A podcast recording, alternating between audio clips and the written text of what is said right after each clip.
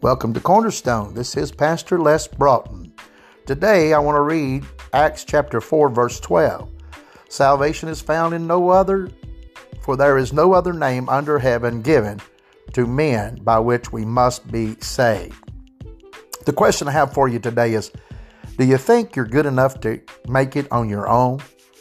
Ever look around at others and think, well, I'm not as bad as they are. I'm pretty good most of the time, so I should be able to get into heaven. Or how about you see me and God, we got an agreement, we've got things worked out. Now, let me make something very clear to you today.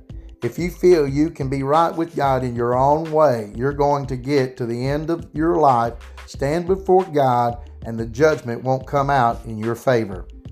All of us have sinned.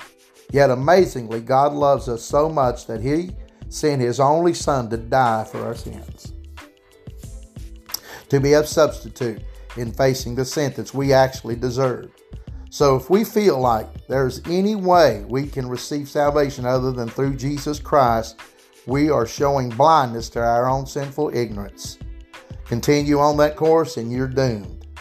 But God's Word says and gives us great news. If we confess our sins, he is faithful and righteous to forgive us our sins and cleanse us of all of our unrighteousness. God bless.